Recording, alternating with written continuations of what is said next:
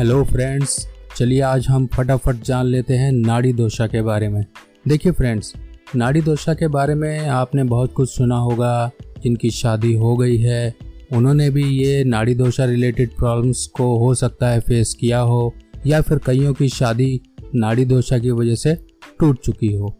नाड़ी दोषा होने की वजह से हो सकता है कि सामने वाले जो हैं, वो एग्री ना हो मैरिज के लिए। क्योंकि नाड़ी दोषा नाम ही एक ऐसा है कि जिसके साथ दोष जुड़ा हुआ है और नाड़ी नाड़ी यानी कि आपका जो शुरू से रूट है, वो रूट यानी कि आपकी जो जन्म हुआ है, वो जन्म ही एक नाड़ी से बंधा हुआ है। वो नाड़ी जो है किसी और की नाड़ी से मैच नहीं कर रही है।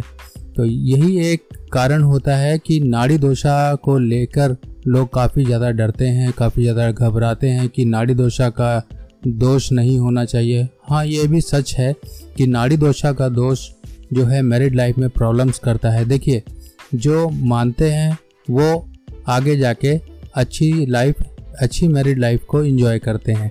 पर आपके सामने आजकल जो प्रॉब्लम्स दुनियादारी में चलती है मैरिड लाइफ में लोगों की प्रॉब्लम्स आती है, किसी को चाइल्ड प्रॉब्लम्स होती हैं, बच्चे नहीं होते हैं किसी की मैरिड लाइफ टूट जाती है, किसी के डाइवोर्स होते हैं हैप्पीनेस नहीं रहती है, वो एक जो आपस में एक बैलेंस होना चाहिए मैरिड लाइफ में, वो भी नहीं रहता है। तो कई जो फैक्टर्स होते हैं, जो कि मैरिड लाइफ को ख़राब करते हैं तो हमारी जो कोशिश होती है, वो हमें पूरी करनी चाहिए।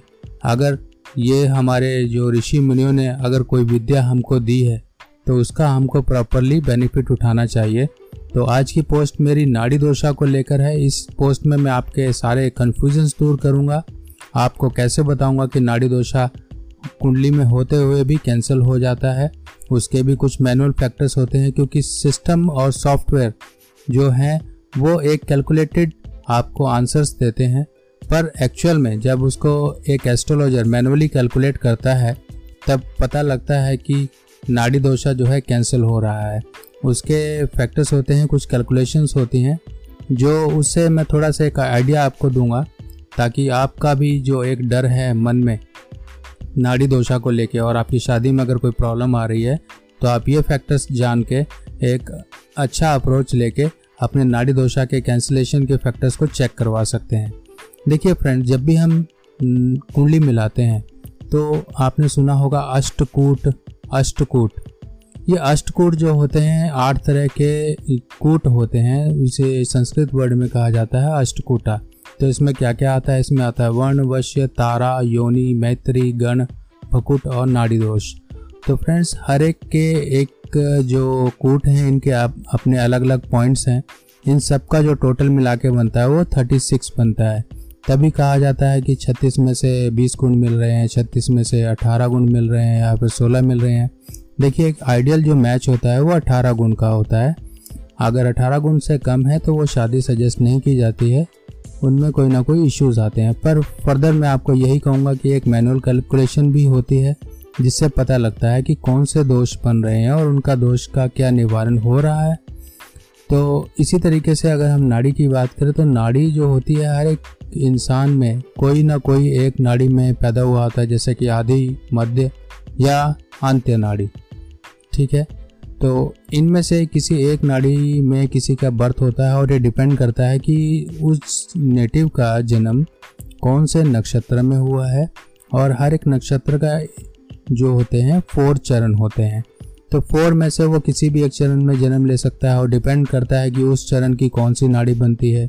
तो मान लीजिए आप आधी नाड़ी से हैं और आपका पार्टनर भी आधी नाड़ी से है तो ये सेम नाड़ी हुई और इसी के साथ साथ नाड़ी दोषा होने के चांसेस भी बढ़ जाते हैं। सेम नाड़ी में जनरली जो शादी है अवॉइड की जाती हैं, पर फर्दर हमने अगर प्रोसाइज एनालिसिस करनी है तो हम नक्षत्र पदा को देखेंगे।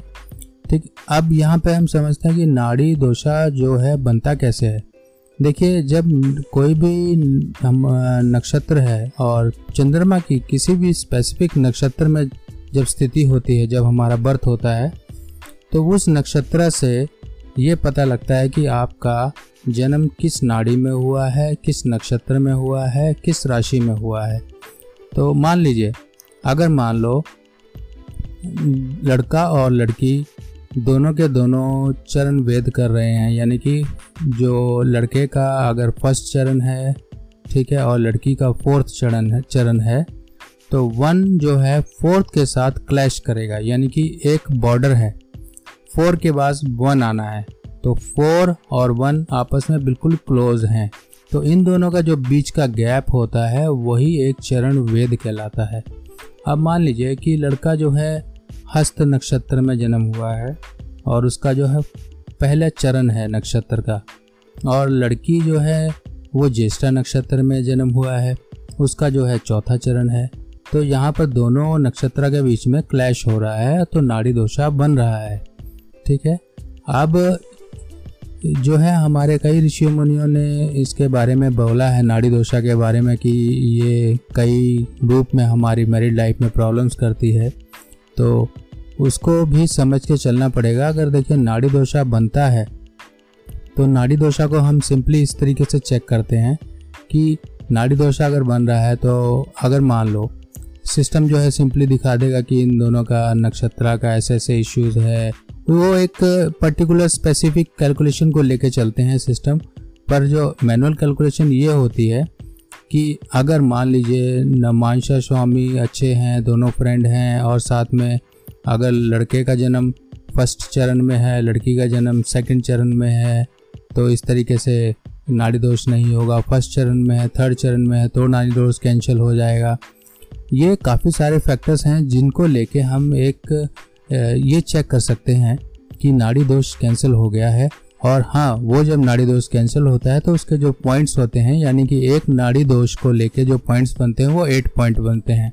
मान लीजिए, अगर किसी का टोटल मैचिंग स्कोर सिक्सटीन आ रहा है तो आप उसमें एट कैच उसमें ऐड करेंगे तो वो ट्वेंटी फोर हो जाएगा। नेचुरली कि आप एटीन स्कोर से भी ऊपर चले गए, यानी कि एटीन स्कोर अच्छा स्कोर माना जाता है, पर आपके तो ट्वेंटी फोर हो गए। तो इसी तरीके से मान के चलिए कि जो मैनुअल कैलकुलेशन है, इस केस में बहुत ज़्यादा इम्पोर्टेंट बन जाती है। जब कोई आपका पसंद का रिश्ता आपको मिलता है और कहीं पर वो नाड़ी दोष को लेके आपके प्रॉब्लम्स क्रिएट हो रही हैं कि सामने वाले डर रहे हैं या आपकी फैमिली डर रही है तो यहाँ पर बहुत ज़रूरी हो जाती है कि आप एक अच्छे एस्ट्रोलॉजर को कांटेक्ट करें और अपने जो दोनों के दोनों बर्थ चार्ट को है एनालाइज करवाएँ ताकि मैनुअल कैलकुलेशन के थ्रू नाड़ी दोषा की कैलकुलेशन का आपको पता चल सके। तो आई होप फ्रेंड्स आपको ये मेरी पोस्ट अच्छी लगी होगी और मैं आपसे यही एक आशा करता हूँ कि आप मेरे साथ जुड़े रहेंगे और मेरे साथ ऐसे ही इन्फॉर्मेशन का एक जो सिलसिला चला हुआ है, उसके साथ जुड़ के आप ऐसे ही अपनी लाइफ में चेंजेस लाएँगे और एस्ट्रोलॉजी को बिल्कुल इजी वे में समझते जाएँगे। तो तब तक के लिए आप मुझे इजाज़त दीजिए। नेक्स्ट पोस्ट में फिर मिलेंगे। तब तक के लिए धन्यवाद।